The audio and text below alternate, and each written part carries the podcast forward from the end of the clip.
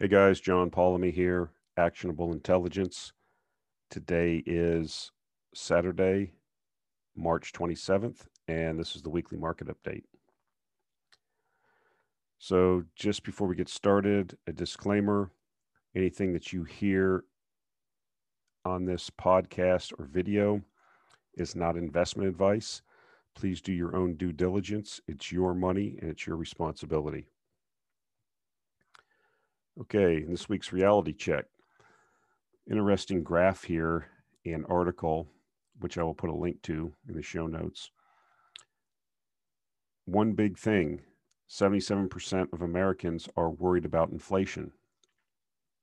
And uh, I think this is interesting because, especially the demographic breakdown, uh, if you look uh, the ages 18 to 24 and 25 to 34, which is the Gen um, millennials and Gen Zs, which really haven't experienced uh, any kind of environment, economic environment where inflation was a problem, they seem to be the most concerned, very concerned.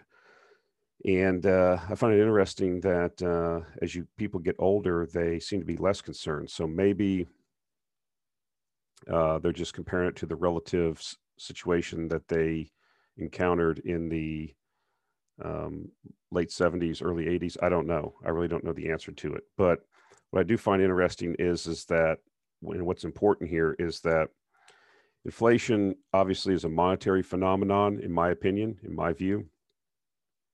But one of the things that you will note if you study inflation, if you read um, like Mises or read the history of different inflations, you will note that what happens to people is people's behaviors change. They, you know, not in a transitory type inflation where you just have like a one off for like, you know, six months or a year. But if inflation becomes endemic, if it becomes the norm, people will start changing their behavior to adopt uh, uh, an inflationary mindset. And then it almost will become a self fulfilling prophecy and begin feeding on itself. What do I mean? Well, if people realize that prices are going up, they will do things like ask for wage increases. They'll raise rents if they have if they're a landlord. They will try to buy things before they go up in price. Um, all kinds of things, and these things have a tendency to exacerbate the situation. So I think it's interesting because what's one of the things we've been talking about is will all this money printing, will all this largesse from the federal government that's just being created out of thin air, will it at some point lead to higher prices? Uh, I believe it will. Uh, these things happen with a lag. You know, I believe that we're in the midst or heading to into a crack up boom. And these uh, initially feel good at the start of an inflation. Uh, everybody feels happy. Stock prices are going up, housing prices go up, asset prices go up uh, but the prices of goods seem to lag. And so everybody feels good because they feel wealthier, they're getting wealthier. And uh, we see that in the markets. We see that with the various bubbles that we've seen in the various markets, uh, whether it's in crypto markets, whether it's in, uh, com- you know, whatever, uh, housing prices, just, you know, baseball cards, whatever you want to talk about. Um, they have these, you know, this liquidity is just pouring into these things. And we've talked about this before. So this is something to keep an eye on. I mean, we've talked about why in the past, during past um, money printing episodes, if you will, why that didn't manifest as price inflation. And that's because the money wasn't getting directly to the people. That's changed now with enhanced unemployment benefits, with these stimulus checks. And, you know, now we have this administration and even the previous administration, they were, you know, they enacted a huge tax cut right at the end of a, you know, economic boom.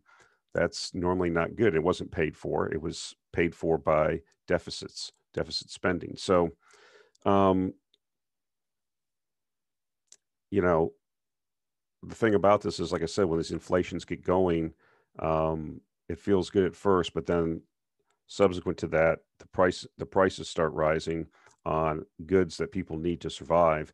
And that's when the pain starts to be felt.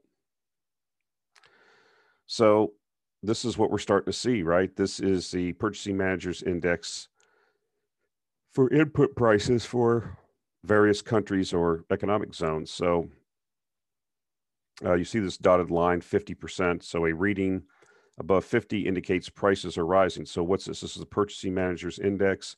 These are surveys done for purchasing managers, and they, you know, ask them questions about the state of their business, you know, input prices, all these different. I don't know. I've never seen the questionnaire, but that's basically what it is. And what look what you're seeing.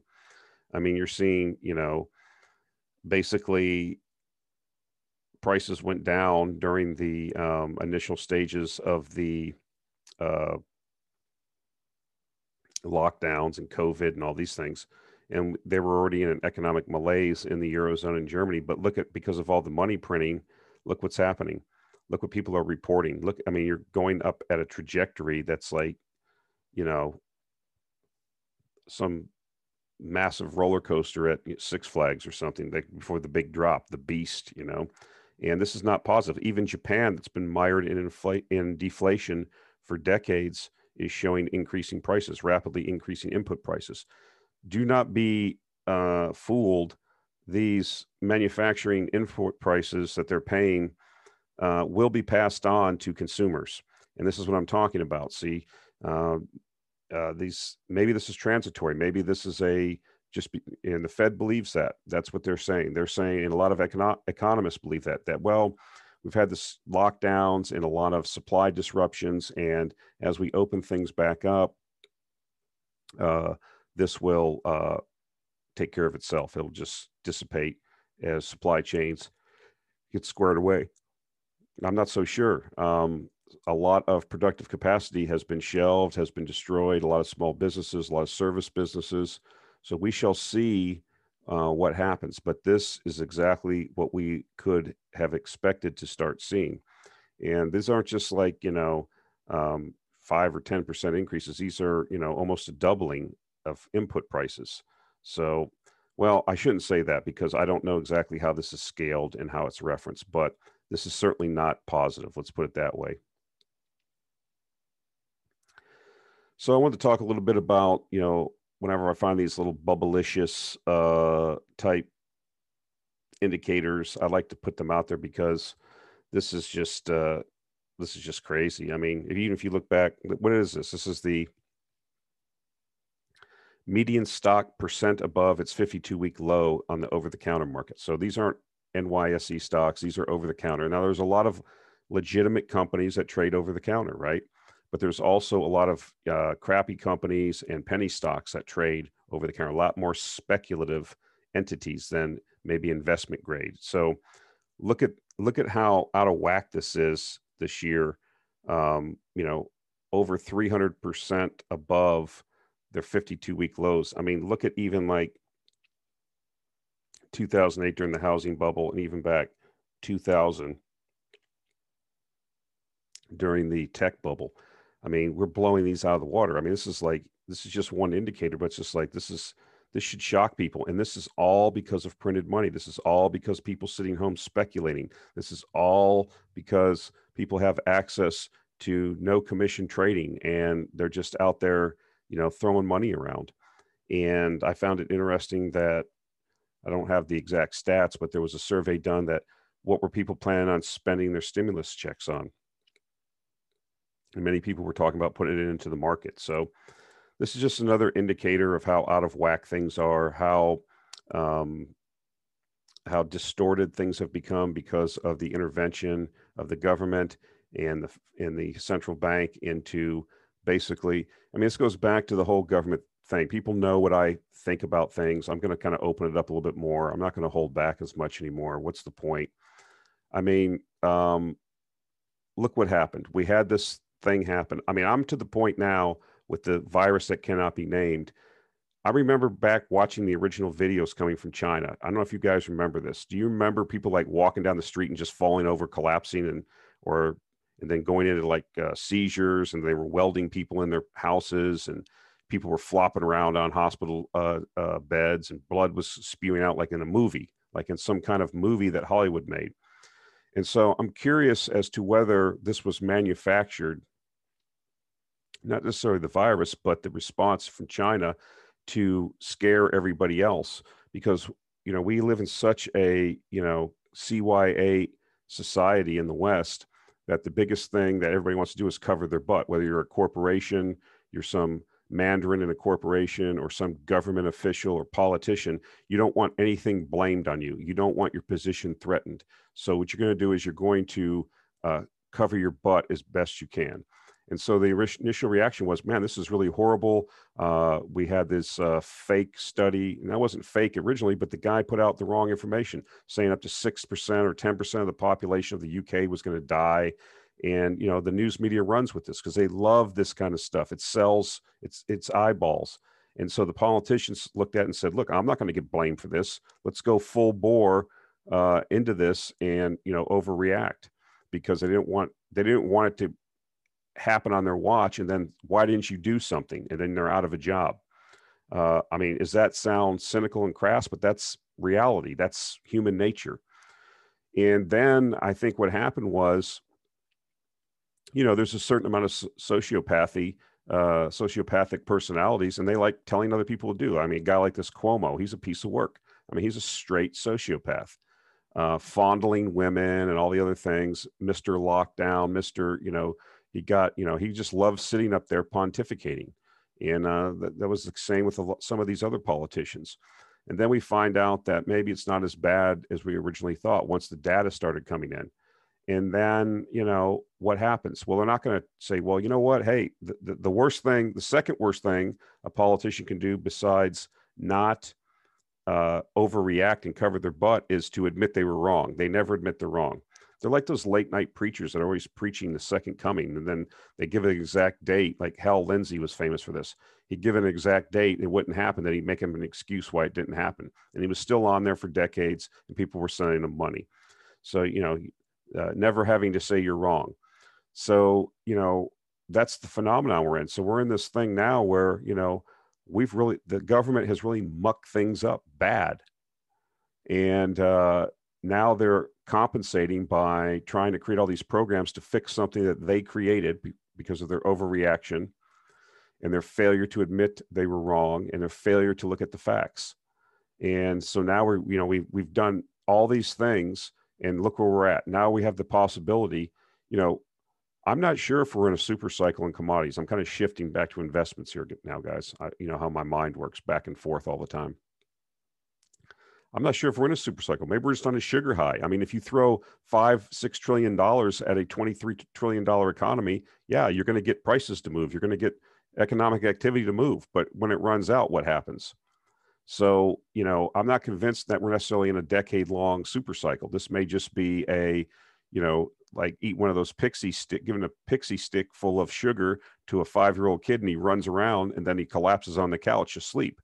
So, um, this is like I said, this is just getting back to this chart. This is just another manifestation of of this, and this is not normal. This is not a normal healthy economy. This is not a normal healthy society. Um, it's just not. I mean, the United States is almost not investable in my in my point of view. I mean, I've differentiated between speculations and investing, but you know, I know we're getting off the track here a little bit, and some people don't like that. But you know, it's like this is really warped what's going on. And I'm not sure how this is, this, you know, every time that the government creates a problem trying to solve a previous non-problem, then it just starts building on itself. It's like the mirror that's a reflection of itself, you know, you just look into it and you see yourself a hundred million times, you know, I mean, it's, it, they, they create a problem and uh, I've, I've equated it before to like getting steering on an icy road, you know, the initial skid starts, you start oversteering, you start overcompensating the skid gets bigger you start overcompensating more and instead of just letting off the gas and straighten and, just you know letting things straighten out by itself uh, they're gonna they have to be seen to be doing something. And the biggest thing that they like i said the biggest uh, priority for every government official or corporate mandarin or politician is to make sure that they keep their position. And so I guess circling back, this is really ugly. This is not normal. This is not going to end well. This is not going to be able to continue. And uh, the question I have is, is that when all these people try to sell, there's not going to be any liquidity, and so you're going to end up with a huge, huge drawdown. You're going to I mean, when this stock market finally breaks and we do eventually have a drawdown, uh, I don't know when that will be. I mean, maybe the stock market goes down 80 or 90%. I don't know. But this is, you know, the, the, the, uh, reckoning for this kind of behavior is going to be extreme in my mind. So I had a reader write in and you know, I try to answer questions. I try to respond to things that are relevant uh, when people write in.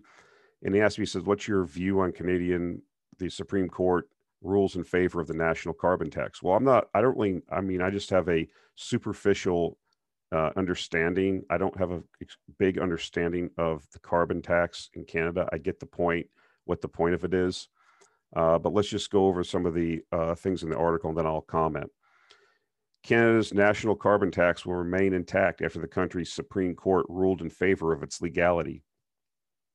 Three provincial governments had pushed back on the plan, arguing Ottawa overstepped its role with the scheme. And I believe it was Ontario, Alberta, and Saskatchewan. So obviously, Ontario is the industrial heartland of Canada. And then uh, Alberta and Saskatchewan, which I believe was the other province that were in this lawsuit, um, obviously have large uh, oil and gas and mineral extraction industries, which are greatly affected. And so here's what the um, Chief Justice Richard Wagner of the Canadian Supreme Court said on behalf of the majority Climate change is real. It is caused by greenhouse gas emissions resulting from human activities, and it poses a grave threat to humanity's future. So that's why they upheld this law.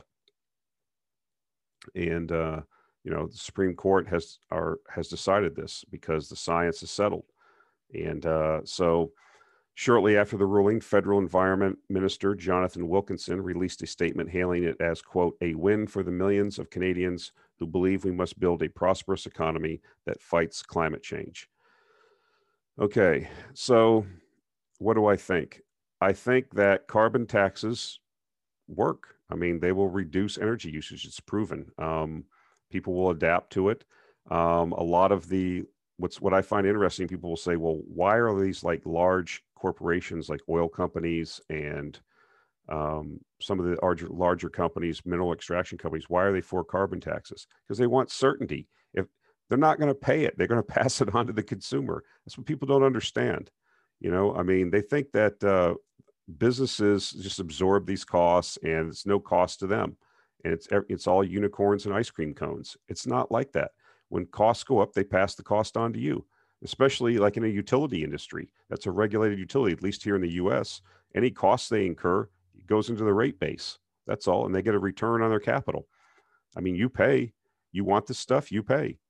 And um, you know, I don't understand in a country like Canada, with the kind of extreme temperature changes in the seasons, why you know uh, i guess part of the scheme is that and i don't understand it fully i'm sure somebody will school me up on this in the comments that a large majority of it is returned to people but what's the point then i don't get what the point of this is if you're sending so all this money goes to ottawa or the provincial government they cream off administrative fee for all the bureaucrats that they has has to maintain to administer these programs and then people that are like poor or challenged with paying for their energy costs get a rebate check. I guess I don't understand how it works. So, but nevertheless, uh, you know, it does work. Uh, you will see, you know, less energy usage. So people will turn their thermostat up. I mean, I we had the Texas uh,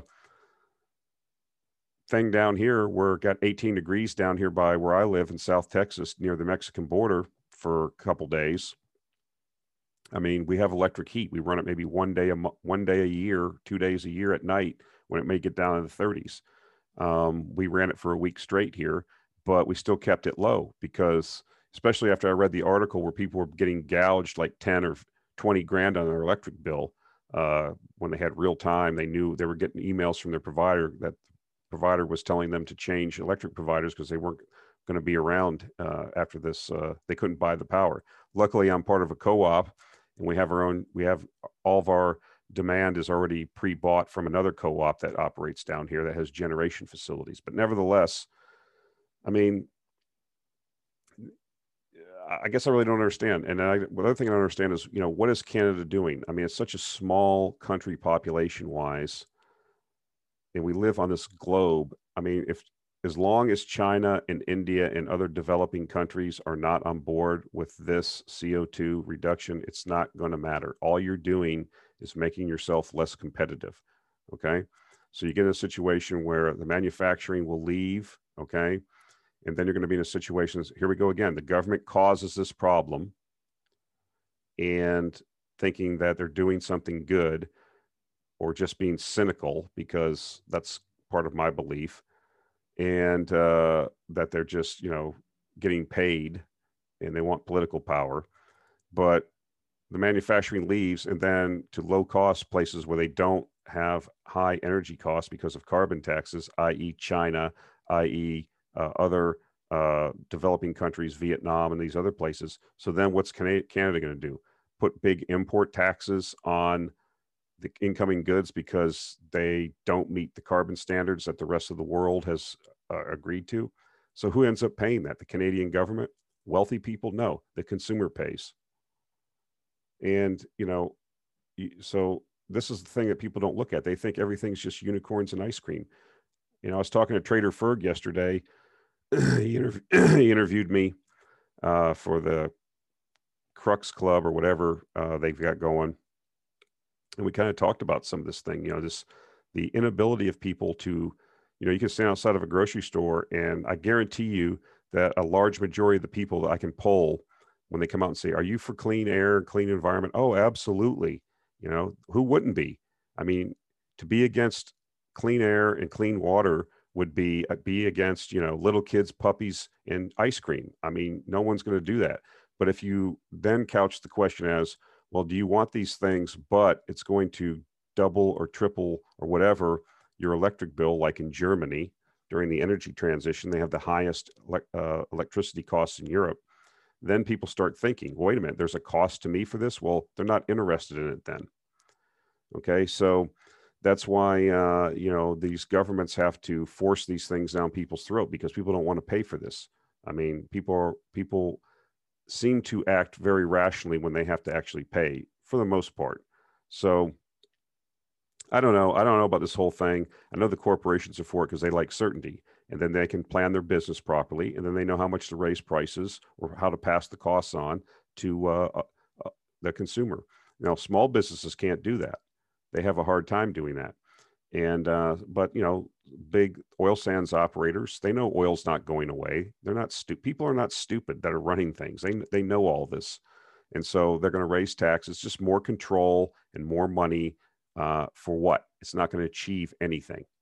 But I guess the point is, is it makes people feel good that are into this uh, because they have a hole in their soul. Because we are creatures that desire to believe in something whether that's religion or a cult or a political party or a cause. We have that innate part of our being and it has to be filled by something. And if you, you know, for people that believe nothing, they will believe anything because they have to.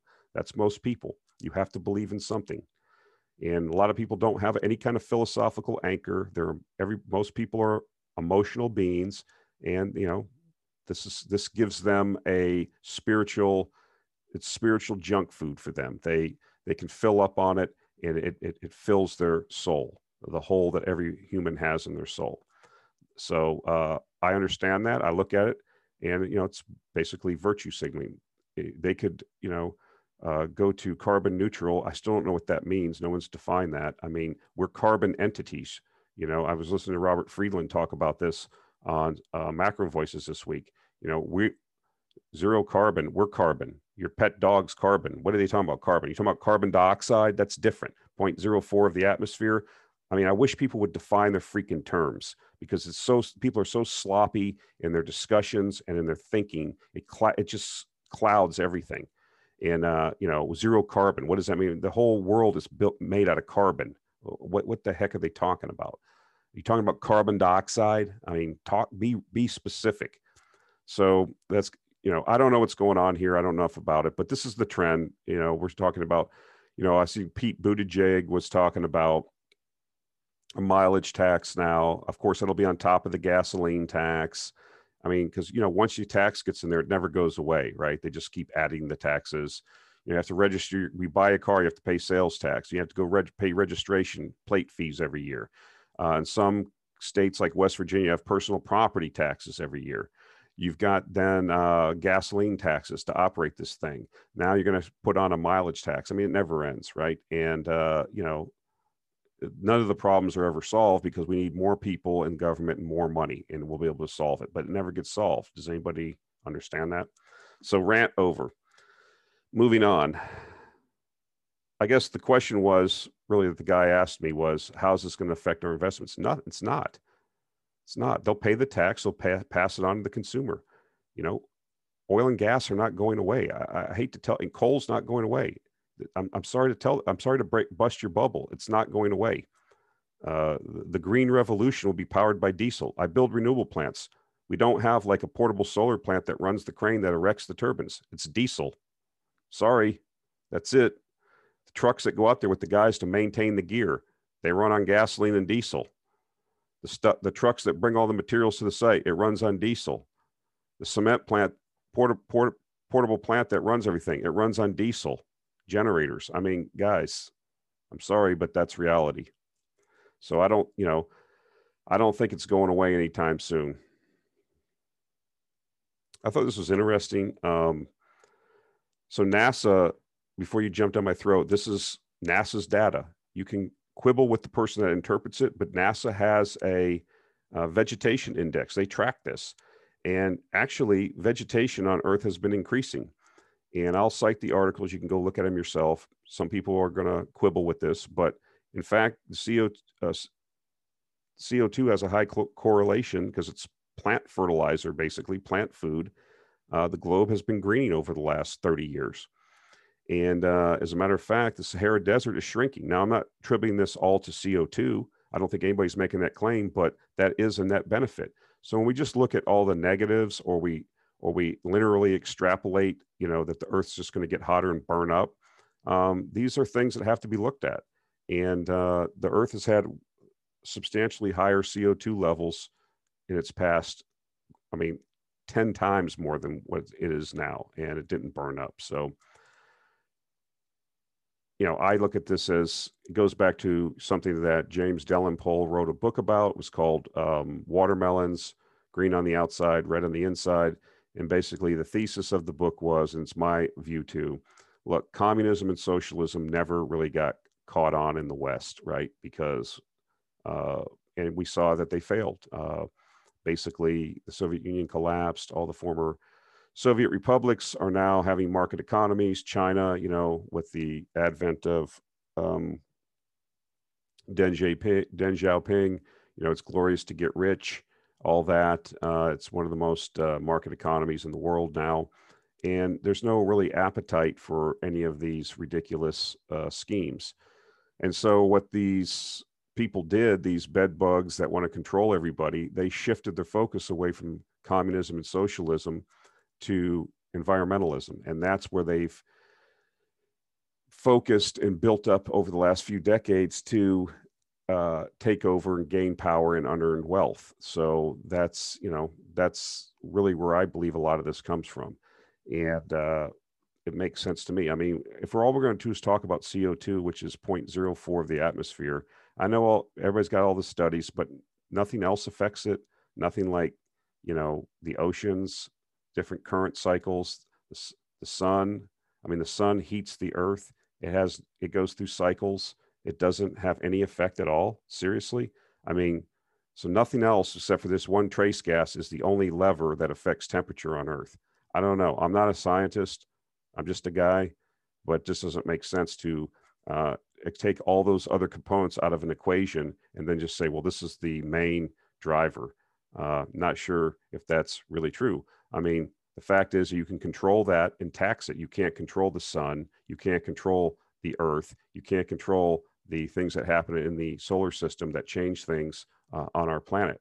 Um, so you can't control those. They can't be taxed. Therefore, you can't get unearned wealth and power. But if you can sell the story that a trace gas that is uh, part of the uh, expelling of industrial civilization, then that's something that can be controlled. And so if you create that narrative, now you can get unearned power and wealth. That's my view. I'll put the uh, I'll put a link to this. It's very interesting.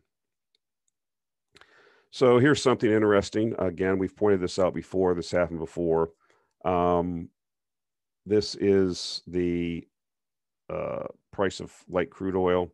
This is a index of oil stocks. You can see it's tremendously lagging. It used to be correlated up to about two, 2017, and then there was a divergence. Obviously, a lot of the oil stocks were not making money, and we've had you know all these different issues we've talked about before around oil. So I I suspect that if we're in a um, oil bull market, which I believe we are, uh, over time, I think as uh, as long as this oil price will not bounce around, if it just stays steady or slightly increases, and we don't get these big swings, I think what you'll see is the ability of the oil companies to generate tremendous cash flows, which will be recognized, and you will see a closing of this gap. But this is a very large gap in the um, in the um, between the price of oil and the oil stocks. Now, the argument can be made that we are in terminal decline for oil demand. So that's why uh, nobody would own an oil stock. It's like owning a tobacco stock, right? Uh, smoking's going down, not allowed to advertise. They paid tens of billions of dollars of settlements. Oops. But oh, by the way, they were the best performing stocks of the last century uh, on a dividend reinvested methodology. So um, I wouldn't say that we're going to have the death of hydrocarbons this quickly. Uh, I may be wrong. Um, I may be uh, not getting it, but uh, just based on uh, my analysis, that's my feeling. So I think this is an opportunity. I think even for the like a larger companies, like I like a lot of the Canadian uh, companies, mid caps. I also like companies like Suncor and CNQ. I think they have uh, potential here, even with what's going on with the carbon taxes because you just can't get away from uh, petroleum, whether you want to or not. So that's uh, that's it for this week, guys. Um, appreciate the uh, listening. Um, appreciate the support, and uh, I just want to do a one little session here. I have a lot of new subscribers. If any of you are listening, um, we've really had a big move in a lot of the companies that we cover in the Actionable Intelligent Alert newsletter. They are well extended because they've had a tremendous run over the last year. They've been the beneficiary of the recovery and the liquidity that we have seen be injected into these economies and these markets by central banks. They are kind of in pullback mode. Nothing goes completely straight up. I mean, perfect example is uranium stocks. They are down anywhere. I've seen some of them down 20, 25% over the last week. Does that mean the run is over? No, it means they get ahead of themselves, they get overextended, they pull back, they consolidate their gains, and then they move higher. We're in, but we're in a bull market for some of these stocks. So I wouldn't get too concerned. Uh, I would say just on the uranium front, there was another company this week, Boss Energy, which is based in Australia, did a share issuance I don't have the exact details. You can look it up, but it's just another example of a company doing a share is- issuance and buying physical uranium. So this seems to be the new fashionable trend among the uranium juniors. Uh, it will certainly help soak up the uh, so-called inventory. I've seen uh, tweets and information from reputable people saying that the amount of free trading uranium uh, in the spot market is not that high, maybe three or four million pounds. So we've seen the uranium price, spot price, at least start ticking up. Uh, regardless, the the supply demand fundamentals remain in place. Uh, obviously, it would have been better to buy these stocks a year ago, but I think that if you are just entering the market now, uh, you will get a buying opportunity. Don't be too quick just to throw all your money in just because you heard a good story um, investigate, learn, and enter these markets in tranches. You can put, you know, if you have X amount of money, uh, divided up into, you know, quarters or thirds or tenths, and just slowly over time enter these enter into these positions. That way, you know, and take a look at the charts. If they're overextended above their 50 day and 200 day moving averages, they're way above those. Uh, that's usually an indication you, you probably they're overbought I mean, I can't get into a full technical analysis. That's how I use technical analysis to try to time my entry points because things do get overbought. And, uh, you know, the worst experience of somebody can have is really be understanding something. They want to put their money to work. They start, you know, they're getting excited. They go and buy, they put their whole wad in, and then that particular uh, sec- sector of the market goes into correction mode and drops 30% on them. And then they get disillusioned, sell out at the bottom, take the loss, and then, you know, are cussing the market. And then it, it runs away from them down the line because it was in a bull market. Like I said, these things don't go straight up. They, um, it seems obvious, but it's not for, for a lot of new, newer people that are entering this market. And you can't day trade these things.